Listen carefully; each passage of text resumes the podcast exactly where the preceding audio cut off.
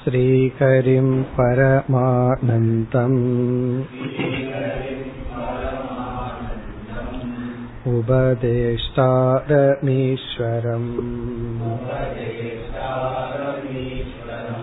व्यापकं सर्वलोकानाम्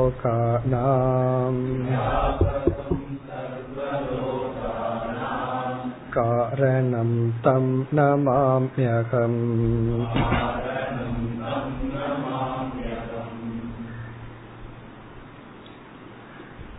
श्लोकम् नूற்றி मुपति ऐन्द् कार्ये कारणता याता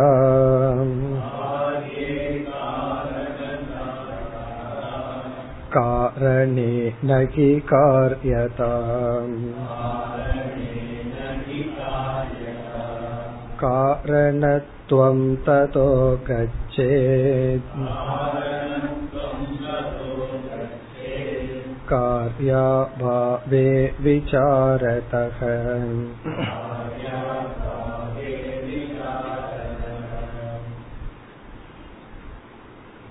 இந்த ஸ்லோகத்திலிருந்து வேதாந்தத்தினுடைய சாராம்சத்தை கூறி இங்கு சங்கரர் இந்த நூலை முடிவுரை செய்ய விரும்புகின்றார் நூறாவது ஸ்லோகத்தில் நிதித்தியாசனம் என்ற சாதனையை ஆரம்பித்து சென்ற நூற்றி முப்பத்தி நான்காவது ஸ்லோகத்தில் நிறைவு செய்தார்.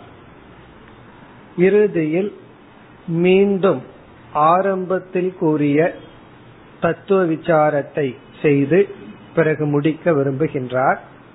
இவர் இங்கு ஞாபகப்படுத்துகின்ற விசாரம் காரிய காரண விசாரம். காரிய காரண விசாரம். நாம் பல விதமான விசாரத்தை மேற்கொண்டு இறுதியில் எது மெய்ப்பொருள் எது சத்தியம் என்கின்ற உண்மையை அறிய முற்படுவோம். சாஸ்திரத்தில் பல முறைகள் இருக்கின்றது. இறுதியில எது உண்மை பொருள் என்று கண்டுபிடிக்க. இப்பொழுது காரிய காரண விசாரம் செய்யப்படுகின்றது. இதை நாம் சென்ற வகுப்பில் அறிமுகப்படுத்தினோம். நான்கு படிகள் இதில் அமைந்துள்ளது. நான்கு படிகள். முதல் படி காரியம் அஸ்தி. ஃபர்ஸ்ட் ஸ்டெப் வந்து காரியம் அஸ்தி. இதனுடைய பொருள் நாம் களிமண்ணினால் செய்யப்பட்ட பல பானைகளை பார்க்கின்றோம். ஒவ்வொரு பானையும் ஒவ்வொரு விதத்தில் உள்ளது. அதனுடைய உருவம் அதனுடைய அமைப்பு அதனுடைய வர்ணம். ஒரு பானைக்கு கோல்டு பெயிண்ட் அடிச்சிருக்கோம். ஒரு பானைக்கு சில்வர் பெயிண்ட் அடிச்சு வச்சிருக்கோம். வேறு வேறு பொருளில் ஆனது போலும் விதவிதமான சைஸ்ல இருக்கு. சிறியது பெரியதெல்லாம். நம்முடைய கவனம் வந்து அந்த பானைங்கிற காரியத்துல தான் இருக்குமே தவிர அதனுடைய காரணத்தை பற்றி யோசிக்க மாட்டோம் சிந்திக்க மாட்டோம். இப்ப முதல் வந்து காரியம் அஸ்தி.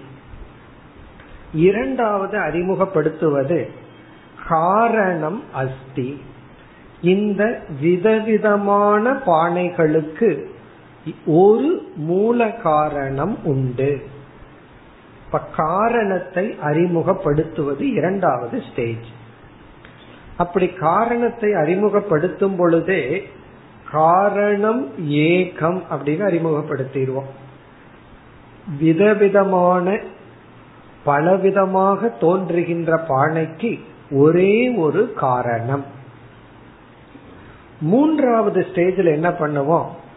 அந்த காரணம்ங்கிறது உபாதான காரணம்னே சொல்லி உண்மையிலேயே காரியம்னு ஒரு பொருள் கிடையாது.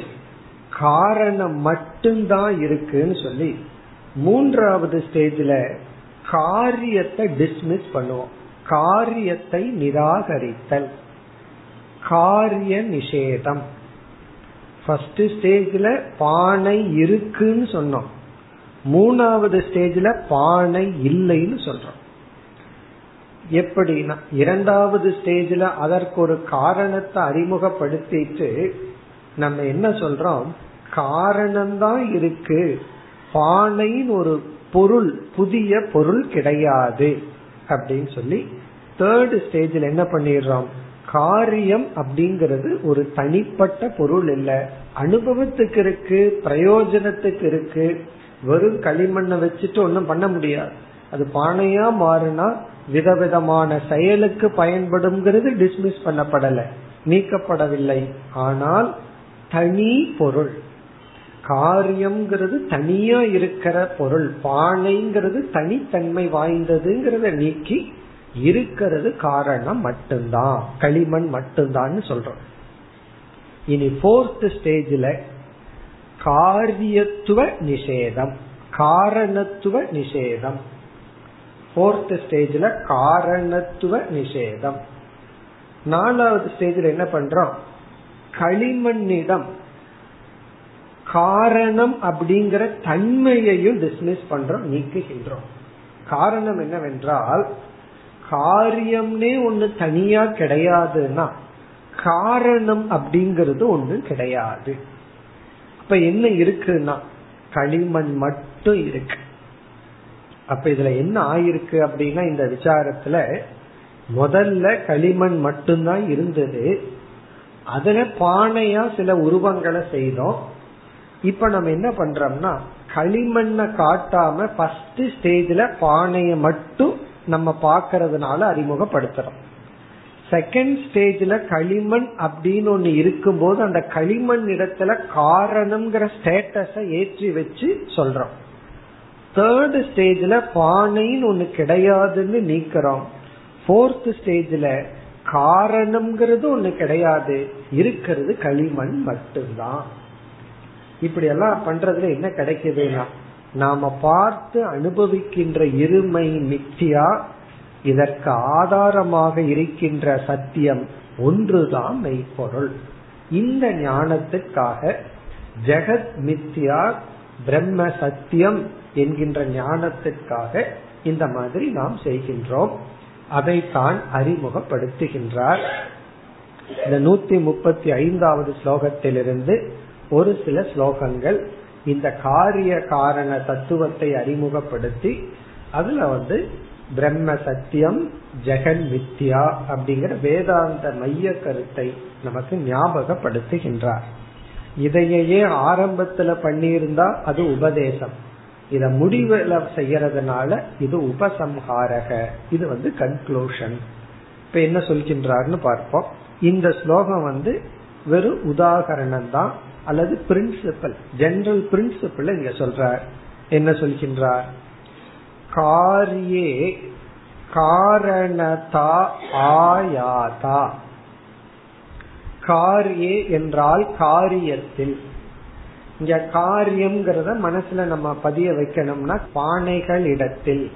காரியம் இஸ் ஈக்வல் டு பாட் பானைகள் இடத்தில் காரியத்தில் காரணதா ஆயாதா.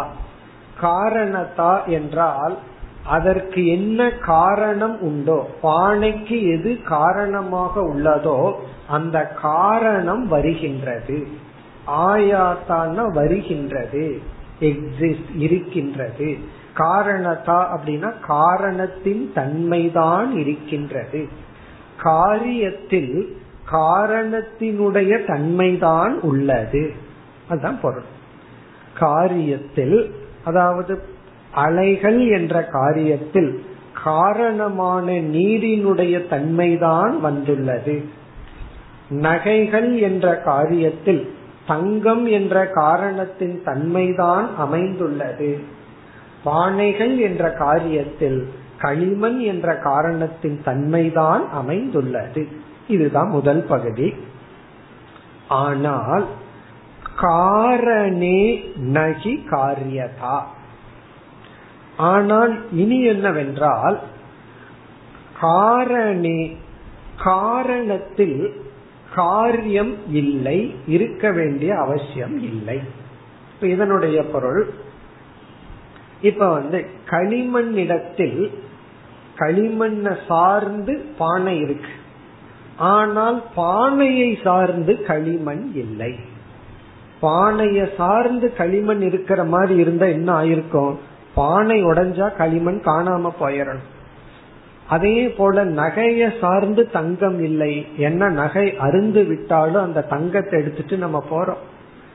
அதே போல வந்து விதவிதமான அலைகள் இல்லாவிட்டாலும் அதற்கு காரணமான நீர் உள்ளது. அதை கூறுகின்றார் காரணே காரணத்தில் நகி காரியதா?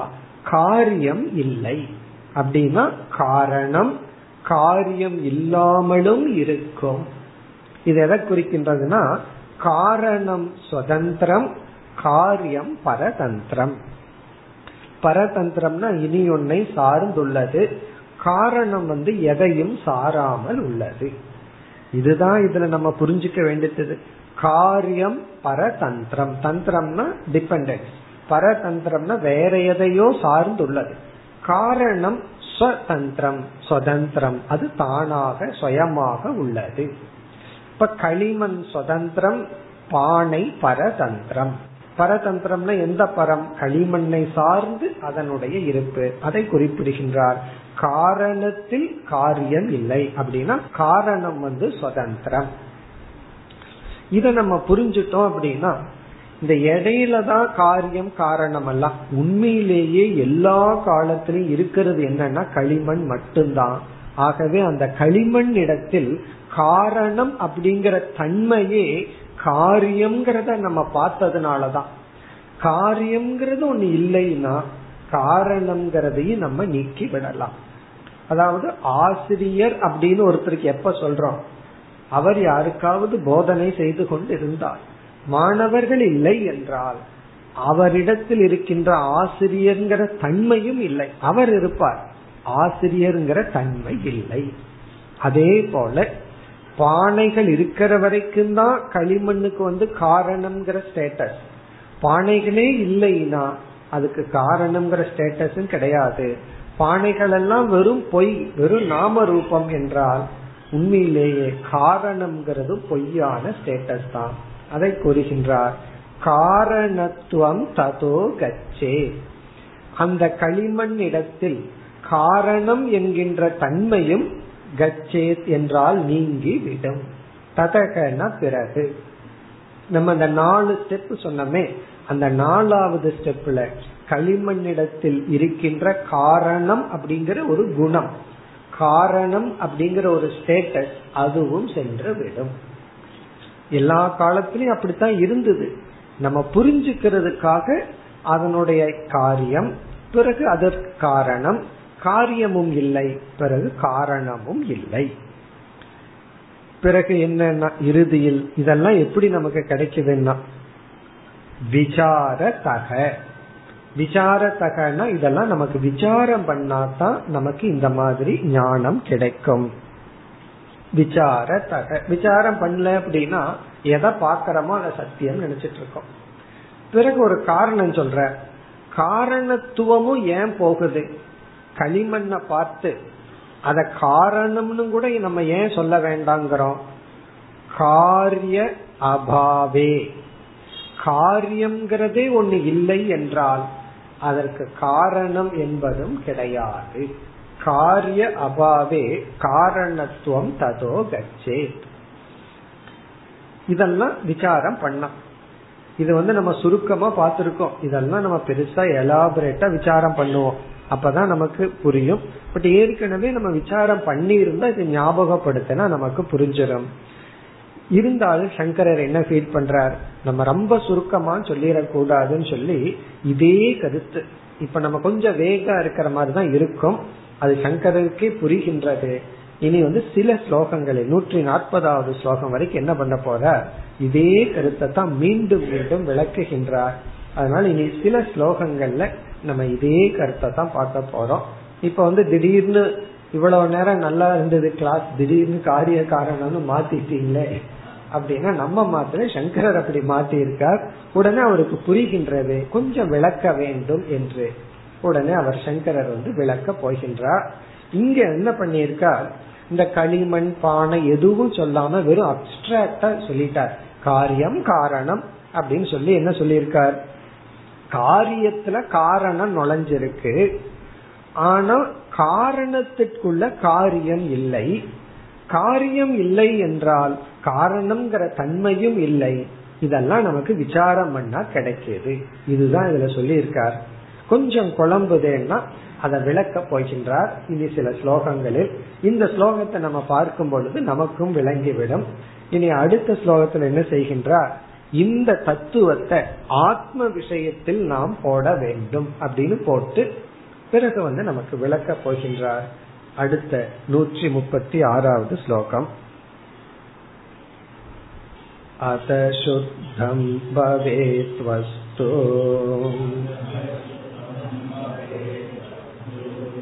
यद्वै वाचामगोचरम्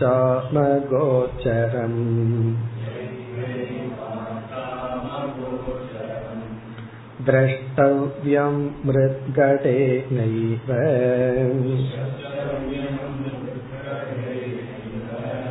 दृष्टान्तेन पुनः पुनः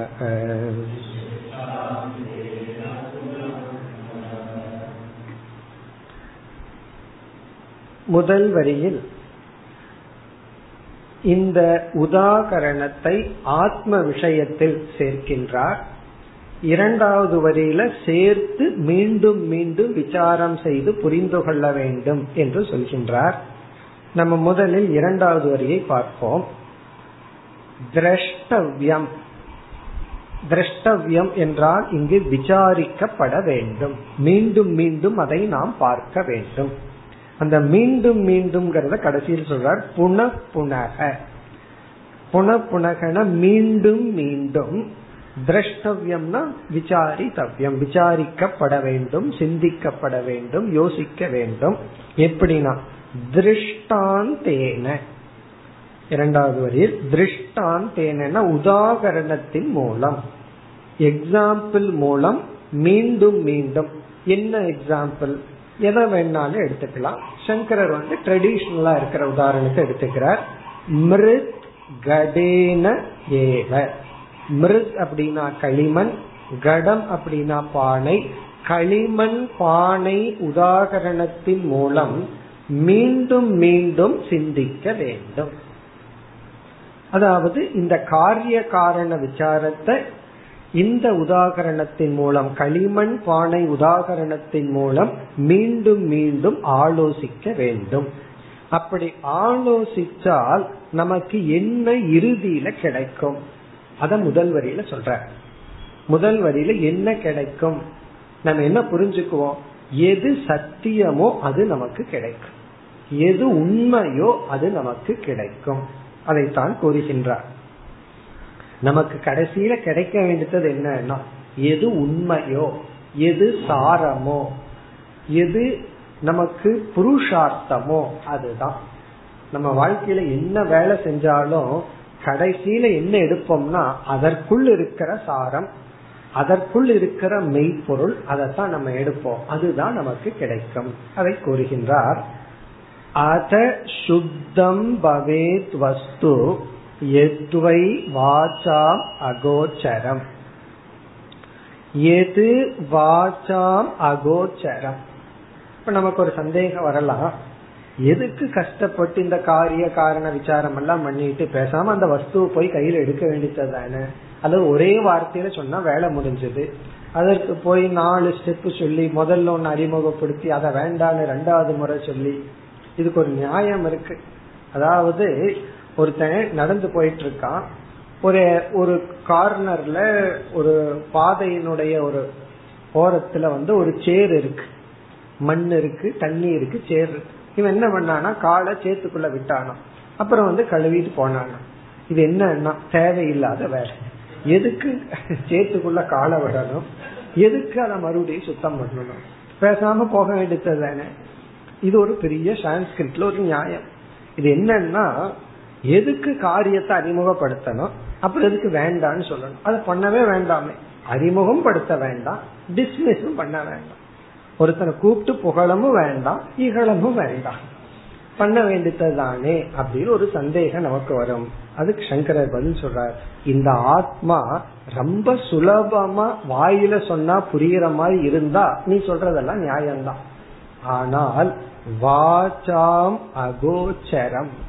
இது வந்து சாதாரண சொல்லுக்கு இந்த ஆத்மா அடங்கி விடுவதில்லை. எளிமையாக புரிந்து கொள்ளக்கூடியதாக இல்லை. அதனாலதான் இந்த மாதிரி உதாரணத்தை வச்சுட்டு சிந்தித்து நம்ம புரிஞ்சுக்க வேண்டியது இருக்கு. வாச்சாம் அகோச்சரம்னா இது வந்து வாச்சியார்த்தத்துக்கு கோச்சரமா வரலன்னு அர்த்தம். இது வெறும் வாயில சொல்லி நேரடியாக சுலபமாக இது புரிந்து கொள்ளக்கூடிய பொருள் அல்ல. இப்ப எது வாக்குக்கு அப்பாற்பட்டு நிற்கின்றதோ தது சுத்தம் வஸ்து பவேத். அந்த தூய்மையான வஸ்து எஞ்சி இருக்கும். வஸ்து அப்படின்னா மெய்ப்பொருள் சுத்தம்னா தூய்மையான மாயை கலக்காத தூய்மையான பொருள் பவேத்துனா அவசிஷியத்தை எஞ்சி இருக்கும். எப்பொழுதுனா இந்த மாதிரி விசாரம் செய்தால் பானை களிமண் உதாகரணத்தை கொண்டு மீண்டும் மீண்டும் நாம் விசாரித்து பார்த்தால் கடைசியில வாக்குக்கு அப்பால் நிற்கின்ற தூய்மையான வஸ்து எஞ்சி இருக்கும். இதனுடைய அர்த்தம் என்னன்னா அந்த தூய்மையான வஸ்துவை எஞ்சி இருக்க வைக்கிறதுக்கு தான் நம்ம இந்த விசாரம் செய்கின்றோம். இந்த விசாரத்தினுடைய அவசியம் என்னன்னா அவ்வளவு சுலபமாக புரிந்து கொள்ள முடியாத வஸ்துவை நாம் புரிந்து கொள்வதற்காக. ஒரு கஷ்டமான மீன் சொல்லி இருந்ததுன்னு சொன்னா அது வேணும்னே நம்ம கஷ்டப்படுத்துறதுக்கு அல்ல அது நம்ம எளிமைப்படுத்துவதற்காகத்தான். அதை புரிஞ்சுக்கிறதுக்கு கஷ்டமா இருக்கிறதுனால இந்த முறையை நாம் பயன்படுத்துகின்றோம். இனி அடுத்த ஸ்லோகத்துல இப்படி பயன்படுத்தினால்தான் இந்த மாதிரி விசாரம் செய்தால்தான் ஆழ்ந்து சிந்தித்து இப்படியெல்லாம் நம்ம புரிந்து கொண்டால்தான் நமக்கு ஞானம் கிடைக்கும். பிறகு அந்த ஞானத்தை நாம் தியானித்து ஞான நிஷ்டையை அடைய முடியும். இப்படி செஞ்சுதான் ஞானத்தை அடையணும். வேற சாய்ஸ் இல்லை அப்படின்னு அடுத்த ஸ்லோகத்தில் குறிப்பிடுகின்றார். நூற்றி முப்பத்தி ஏழாவது ஸ்லோகம். अनेनैव प्रकारेण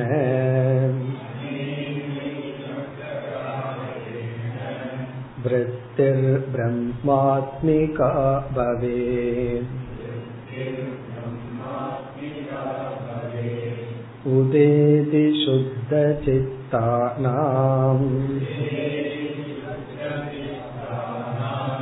वृत्तिज्ञानं ततः परम्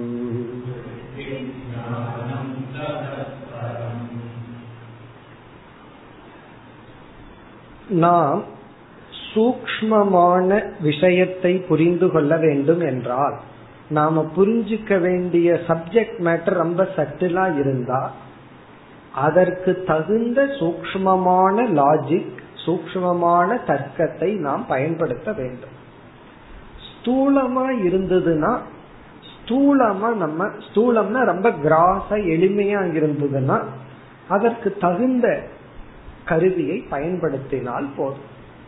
ஒருவர் நம்ம கண்ணு முன்னாடி ஒரு பழத்தை காமிச்சு இது என்ன கலர்னு கேக்குறாரு. அதுக்கு போய் நம்ம நான் காரிய காரண விசாரம் பண்ணிட்டு வர்றேன்.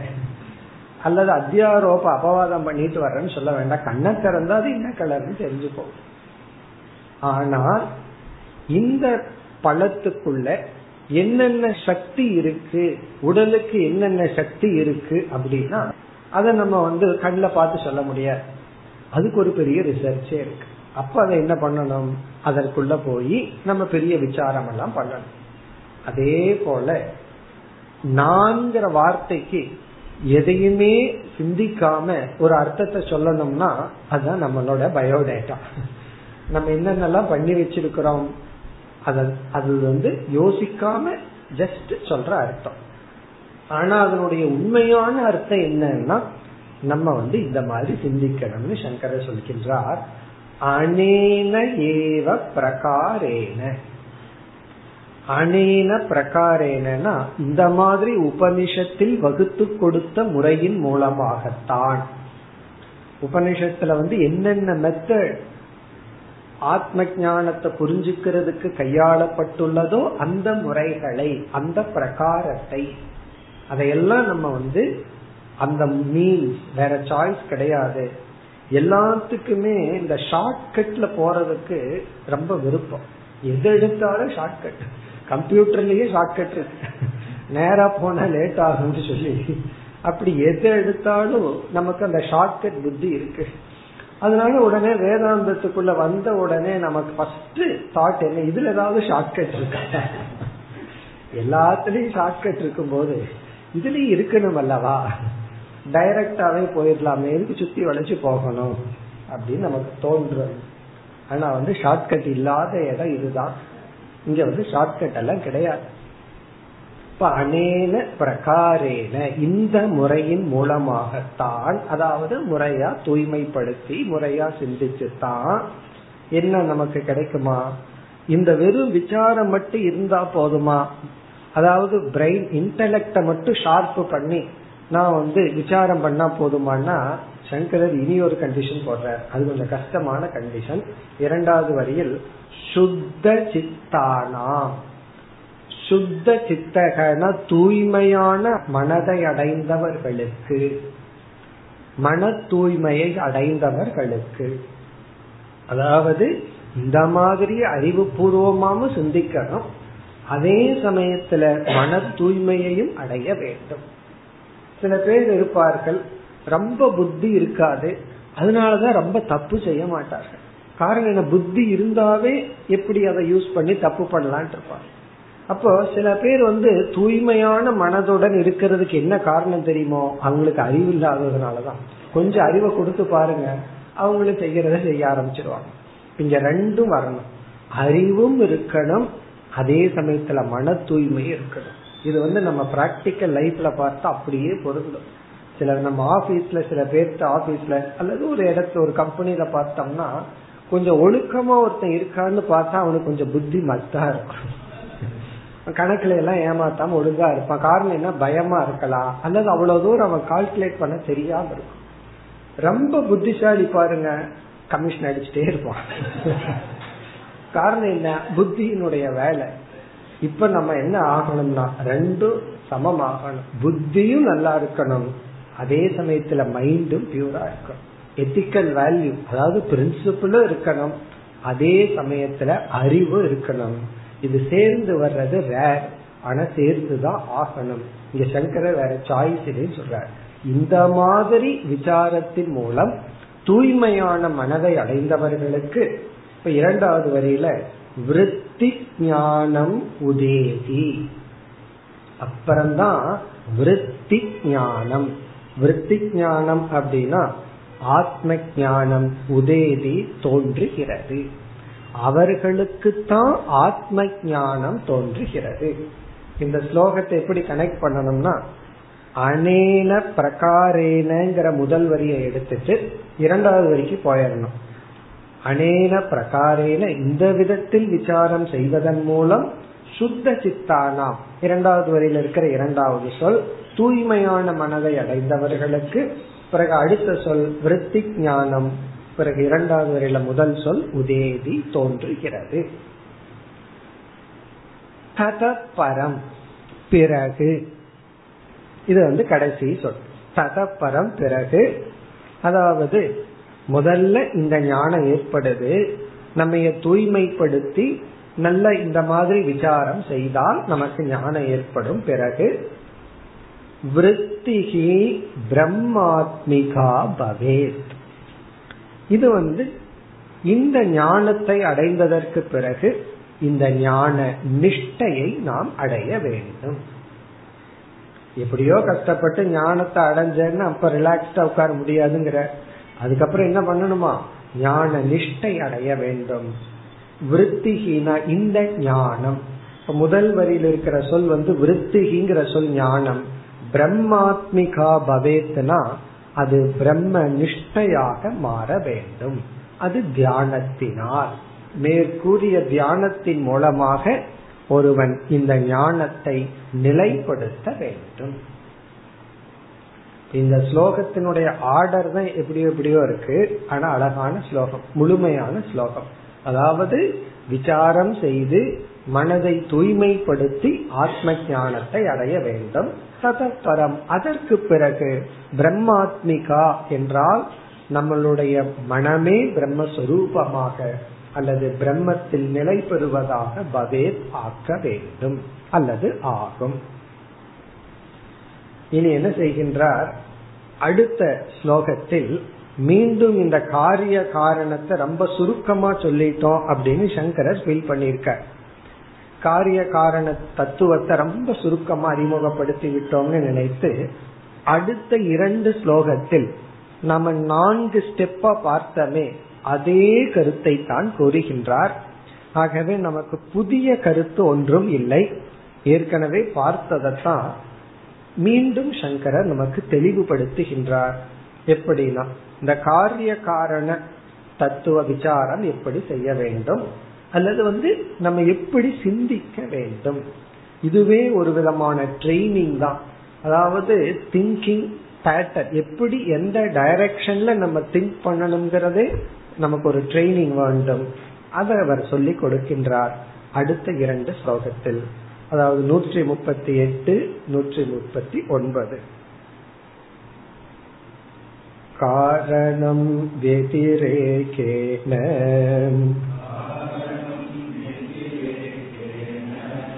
पुमानातो विलोकयेत् अन्वयेन पुनस्तद्धीम्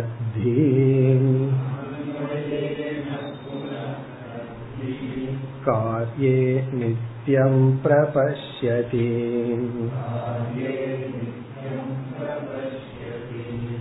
कार्ये हि कारणं पश्येत् पश्चात् कार्यं विसर्जये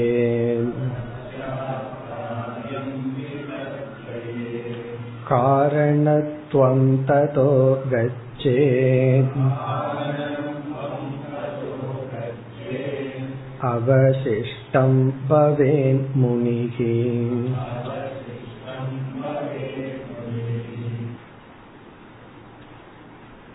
இந்த இரண்டு ஸ்லோகத்தில் கூறிய கருத்து நம்ம பார்த்ததுதான் இங்க சங்கரர் மீண்டும் வேற லாங்குவேஜ்ல நமக்கு புரியுற மாதிரி அழகாக கூறுகின்றார் காரிய காரண விசாரம் அல்லது விசார பிரகாரம் ஹவு டு திங்க் அப்படின்னு சொல்லி கொடுக்கிற எப்படி சிந்தித்து பழகுதல்?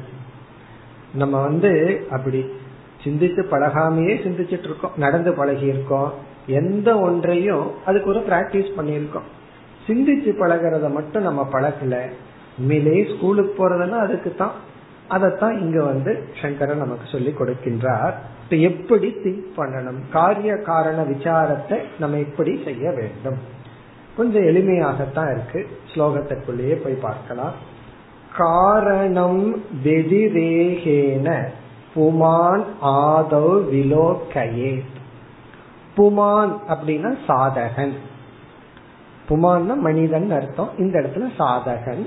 நம்ம ஆதவ் அப்படின்னா first first stage of thinking முதல்ல எப்படி சிந்திக்கணும்?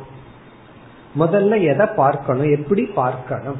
அதாவது முதல்ல ஃபர்ஸ்ட் ஸ்டெப் ஆஃப் திங்கிங் நம்மளுடைய எண்ணத்துல சிந்திக்கிறதுல முதல் படியில எப்படி சிந்திக்கணும்? விலோகையே அப்படின்னா அப்சர்வ் பண்ணணும்னு அர்த்தம். கவனிக்க வேண்டும். சிந்திக்க வேண்டும். ஆதவுன ஃபர்ஸ்ட் விலோகையே ஃபர்ஸ்ட் இவன் அப்சர்வ் பண்ண வேண்டிய இடம் என்ன? எப்படி அப்சர்வ் பண்ணணும்? முதல் பகுதியில சொல்றார் காரணம் வெதிரேகேன விலோகையே காரணத்தை வெதிரேகத்துடன் பார்க்க வேண்டும். அதாவது காரணத்தை வெதிரேகத்துடன் முதலில் பார்க்க வேண்டும். பார்க்க வேண்டும் சிந்திக்க வேண்டும். ஆதவுனா முதலில் புமான்னா சாதகன். விலோகையத்துனா அப்சர்வ் பண்ணணும் சிந்திக்கணும் யோசிக்கணும். நீ வெதிரேகேன அப்படிங்கிற வார்த்தைக்கு அர்த்தம் புரிஞ்சுட்டா நமக்கு இந்த முதல் வரி புரிஞ்சிடும். அதாவது காரணம் விலோக்கே இவன் காரணத்தை அப்சர்வ் பண்ணணும். காரணத்தை கவனிக்கணும் ஃபர்ஸ்ட் எப்படி கவனிக்கணும்னா வெதிரேகேன. வெதிரேகமாக காரணத்தை இவன் பார்க்க வேண்டும். இது நமக்கு வந்து ரொம்ப சிம்பிளா தெரியுது. இந்த பிரின்சிபிள் நம்ம ஆத்ம ஞானத்துக்கு போக வேண்டாம். நம்ம டே டு டே லைஃப்ல ஒரு ரிலேஷன்ஷிப்பை மெயின்டைன் பண்றதுக்கு அல்லது உலகத்துல இதை நம்ம கவனிச்சு இந்த திங்கிங்கை கொண்டு வந்தாலே நமக்கு வந்து அஜானத்தினால வர பிரச்சனை வராது. தெரிஞ்சும் துக்கப்படுறோம் அதுக்கு மனசு சக்தி இல்லைங்கிறது வேற. தவறா நம்ம கணிச்சிடவே மாட்டோம். இங்க என்ன சொல்றாரு? வெதிரேகேன அப்படின்னா காரணம் என்ற தத்துவத்தை அது ஏதோ ஒரு ப்ராடக்ட் அது கொடுக்கும். அது வந்து ஏதோ ஒண்ணுக்கு காரணமா இருந்து எதையோ ஒண்ணு அது கொடுக்க போகுது. அது இல்லாமலேயே அதை பார்க்க வேண்டும். எக்ஸாம்பிள் சொன்னா ரொம்ப விளங்கிடும் அதாவது களிமண்ணை பார்க்க வேண்டும். பானை இல்லாமல் அதை பார்க்க வேண்டும். வெதிரேகேன அப்படின்னா பானை இல்லாத பொழுதும் அது இருப்பதாக பார்க்க வேண்டும். வெதிரேகனா காரியத்தினுடைய இல்லாத காலத்திலும் இதனுடைய இருப்பை பார்க்க வேண்டும். பானைகளினுடைய இல்லாத காலத்திலும் இது சுதந்திரமாக இருப்பதாக பார்க்க வேண்டும். இப்ப வெதிரேகம் அப்படின்னு சொன்னா அதுக்கு நமக்கு தெரிஞ்ச இனி ஒரு சான்ஸ்கிரிட் வேர்டு வந்து அபாவக இல்லாமை. இங்க வெதிரேகம்னா நான் எக்ஸிஸ்டன்ஸ் இந்த நான் எக்ஸிஸ்டன்ஸ் சொன்னா எதுன்னு ஒரு கேள்வி வருது? எதனுடைய நான் எக்ஸிஸ்டன்ஸ்னா காரியம். இப்ப காரிய அபாவேன அப்படின்னு அர்த்தம். அதாவது ஒரு காரணம் தன்னுடைய காரியம் இல்லாத பொழுதும் அது இருப்பதாக கவனிக்க வேண்டும். களிமண்ணை பானை இல்லாத பொழுதும் அது பூர்ணமாகவே சுதந்திரமாக இருப்பதாக கவனிக்க வேண்டும். அது பானைய கொடுக்குது கொடுக்கல அது வேற விஷயம். பானை வராத பொழுதும் அது பூர்ணமாக இருப்பதாக கவனிக்க வேண்டும். இப்ப வெதிரேகேனா காரணமான களிமண் பானை என்ற காரியம் இல்லாத பொழுதும் அது இருப்பதாக கவனித்து புரிந்து கொள்ள வேண்டும். இப்ப வந்து காரணத்துல என்ன அப்சர்வேஷன் நம்ம பண்ணணும்னு சொல்லிட்டார். காரணத்துல நம்மளுடைய அப்சர்வேஷன் வந்து அது காரியம் இருந்தாலும் சரி இல்லாட்டி சரி அது சுதந்திரமா இருக்கு அப்படின்னு புரிஞ்சுக்கணும். இனி அடுத்தது அன்வயேன புனஸ்தத்தி. தத் அப்படின்னா காரணம். அந்த காரணத்தை அன்வயேன நித்தியம் காரியே பிரபஷ்யதி. இப்ப இப்ப என்ன சொல்ற இப்ப நம்ம வந்து காரியத்தை பார்க்கிறோம். பானைகளை பார்க்கிறோம். பானைகளை பார்க்கும் பொழுது நம்மளுடைய கவனம் என்ன எப்படி இருக்கணுமா? அந்த பானைகளுக்குள் முழுவதும் இந்த களிமண்ணு தான் இருக்கு. பானைய பார்க்கும் பொழுது களிமண்ணு தான் நிறைஞ்சிருக்குன்னு பார்க்கணுமா? களிமண்ணை பார்க்கும் போது அங்க பானை இல்லைன்னு பார்க்கணுமா? இப்படி பார்த்துட்டோம்னா நமக்கு என்ன புரியும்னா களிமண்ணு தான் சத்தியம். பானைங்கிறது ஒரு நேரத்துல இருக்கு ஒரு நேரத்துல இல்ல. ஒரு டைம்ல வருது ஒரு டைம்ல போகுது. அது அனித்தியம். எல்லா காலத்திலும் தொடர்ந்து இருப்பது களிமண்ணு தான். காரண தத்துவம் தான் அப்படின்னு நமக்கு விளங்கும். அதைத்தான் கூறுகின்றார். அன்வயேன அப்படின்னா இங்க அன்வயம் அப்படின்னா கோ டுகெதர் எப்பொழுதெல்லாம் பானை இருக்கோ அப்பொழுதெல்லாம் கண்டிப்பா களிமண் இருக்குன்னு பார்க்க வேண்டும். ஆனா எப்பொழுதெல்லாம் களிமண் இருக்கோ அப்பொழுதெல்லாம் கண்டிப்பா பானை இருக்குன்னு இருக்குங்கிற நியமம் இல்லை. அது முதல் வரியில சொல்லிட்டார். அதாவது களிமண் இருக்கிற எல்லா காலத்திலும் பானை இருக்கணுங்கிற நியதி இல்லைன்னு பார்க்கணுங்கிறது ஃபர்ஸ்ட் லைன் செகண்ட் லைன்ல எப்பொழுதெல்லாம் பானை இருக்கோ அப்பொழுதெல்லாம் களிமண் கண்டிப்பாக இருக்கின்றதுன்னு பார்க்க வேண்டும். ஆகவே இதுல நித்தியம் களிமண் அனித்தியம் பானை. இதுக்கு வந்துட்டா போதும். கடைசியில் இதுக்கு தான் நம்ம வரணும். அனித்தியம்ங்கிற புத்திக்கு நம்ம வரணும். இந்த அனித்தியம்ங்கிற புத்தி வந்துட்டாவே நமக்கு பாதி ரிலாக்ஸேஷன் வந்துடும் அந்த அனித்தியமா இருக்கிற ஒண்ணுல அனித்தியம்ங்கிற புத்தி வராததுனாலதான் நம்ம எரியாம அது தொடர்ந்து இருக்கணுங்கிற எக்ஸ்பெக்டேஷன் வந்துடும் ஒண்ணு வந்து தொடரணுங்கிற எதிர்பார்ப்பு வருவதற்கு காரணம் வந்து நமக்கு அது அனித்தியம் அப்படிங்கிற புத்தி ஞானம் வராததுனாலதான். அதை நம்ம நித்தியம்னு சொல்ல வேண்டாம் சொல்லிட்டு இருக்க வேண்டாம். அது சொல்லாட்டியே அது தொடர்ந்து இருக்கணும். அது ஏன் இன்னைக்கு வரல? இன்னைக்கு ஏன் தீர்ந்துடுது? அது உண்மை இருந்தா நல்லா இருக்குமேங்கிற எதிர்பார்ப்பு நமக்கு வர்றதனுடைய காரணமே நம்ம எரியாம அதை நித்தியமா இருக்கணும்னு விரும்புறோம். அது எப்படி முடியும்? அனித்தியமான பொருளிடத்தில்.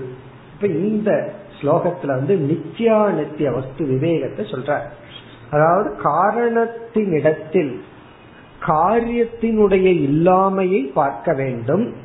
காரியத்தின் இல்லாமையுடன் காரணத்தை பார்க்க வேண்டும். பானைகளினுடைய இல்லாமையுடன் களிமண்ணை பார்க்க வேண்டும். இரண்டாவது வரியில தது அந்த காரணத்தை அன்வயேன காரியம் நித்தியம் பிரபஷ்யதி. பிரபஷ்யத்தின பார்க்க வேண்டும். நித்தியம்னா எப்பொழுதும் காரியத்தினிடத்தில் பானைகளின் இடத்தில் அன்மையேனா எப்பொழுதுமே அந்த பானைகளுடன் களிமண் இருப்பதாக பார்க்க வேண்டும். சரி இப்படி எல்லாம் பார்த்த என்ன ஆகும்னா காரிய காரண விசாரத்தை நாம் இவ்விதம் கவனித்தால் அப்படின்னா காரியம்ங்கிறது இடையில வந்துட்டு போகுது. ஆனா காரணம்ங்கிறது தான் தொடர்ந்து இருக்கின்றது என்ற ஞானம் நமக்கு வந்து விட்டால் பிறகு எந்த ஸ்டேஜுக்கு நம்மால வர முடியும்?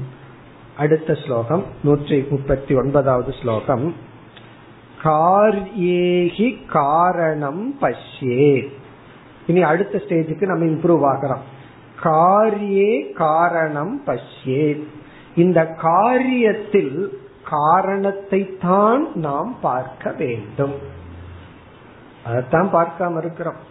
பகவான் வந்து இந்த ஞானத்துக்கு கீதையில ரெண்டு அத்தியாயத்தை ஸ்பெண்ட் பண்ற பத்தாவது அத்தியாயம் பதினோராவது அத்தியாயம் எதற்குன்னு இந்த ஒரு வார்த்தைக்கு தான். காரியத்தில் இந்த உலகத்தில் காரணத்தை பார்த்தல் ஈஸ்வரனை பார்த்தல்.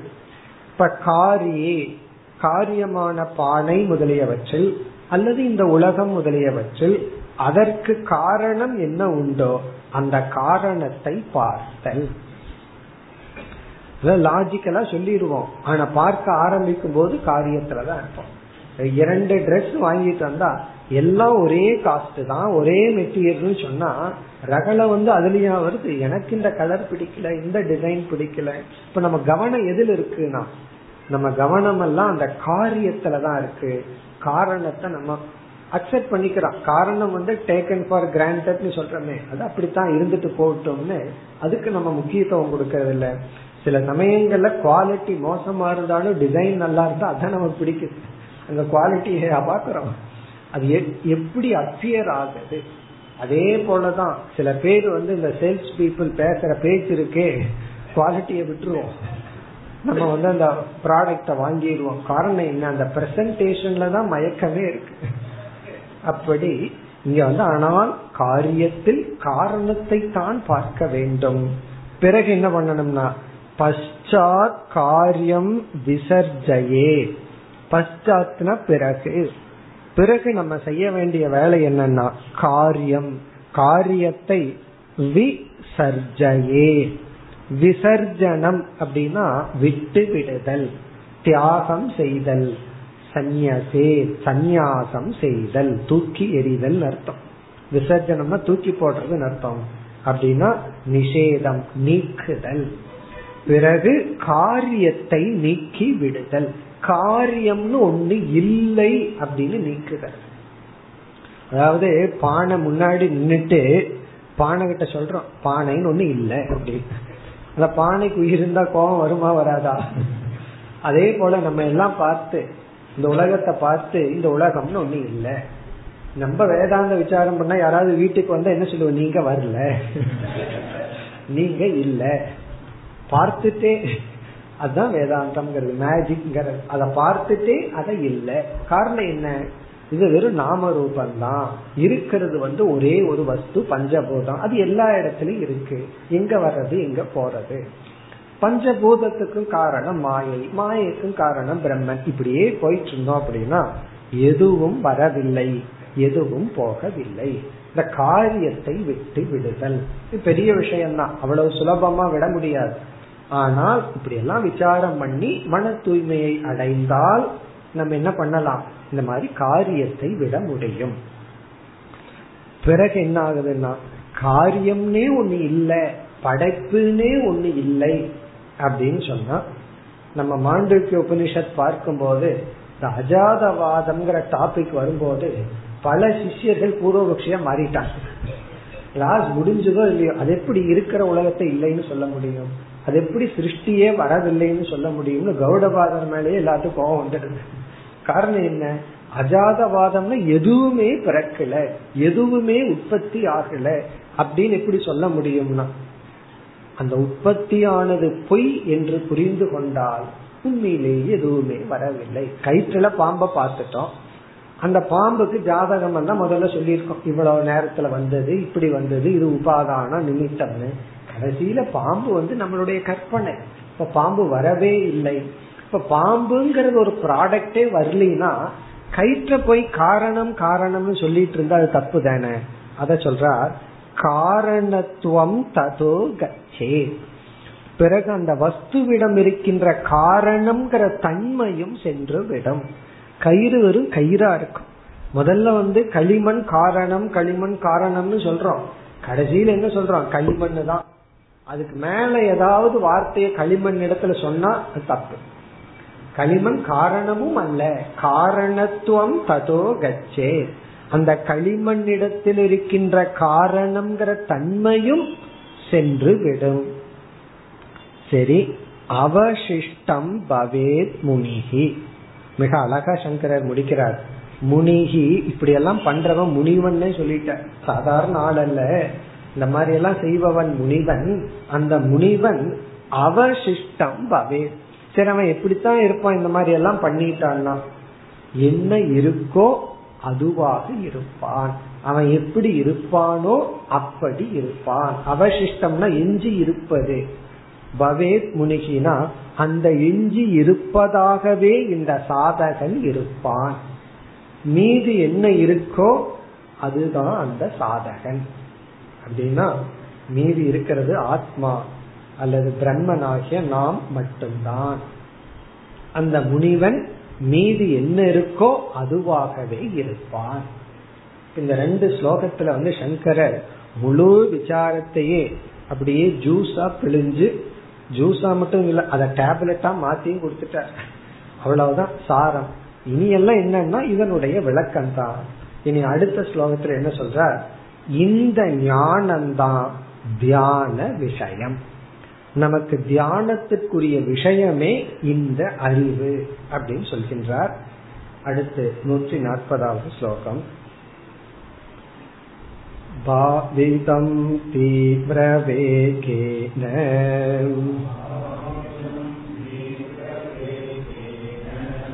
यद्वस्तु निश्चयात्मनाम्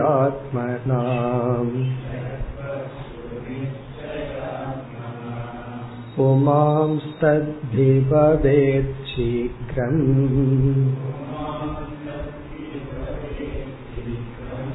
ज्ञेयं भ्रमरकीटवत्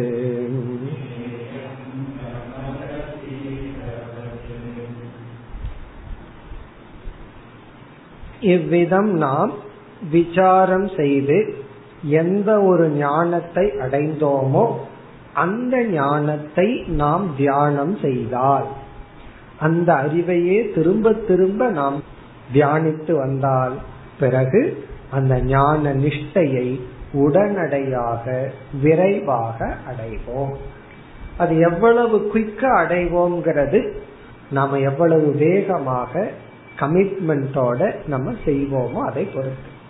ஒருவர் வந்து நான் எவ்வளவு சீக்கிரம் அங்க வர முடியும்னு கேட்டா நம்ம வந்து சாதாரண பதில் சொல்லுவோம்.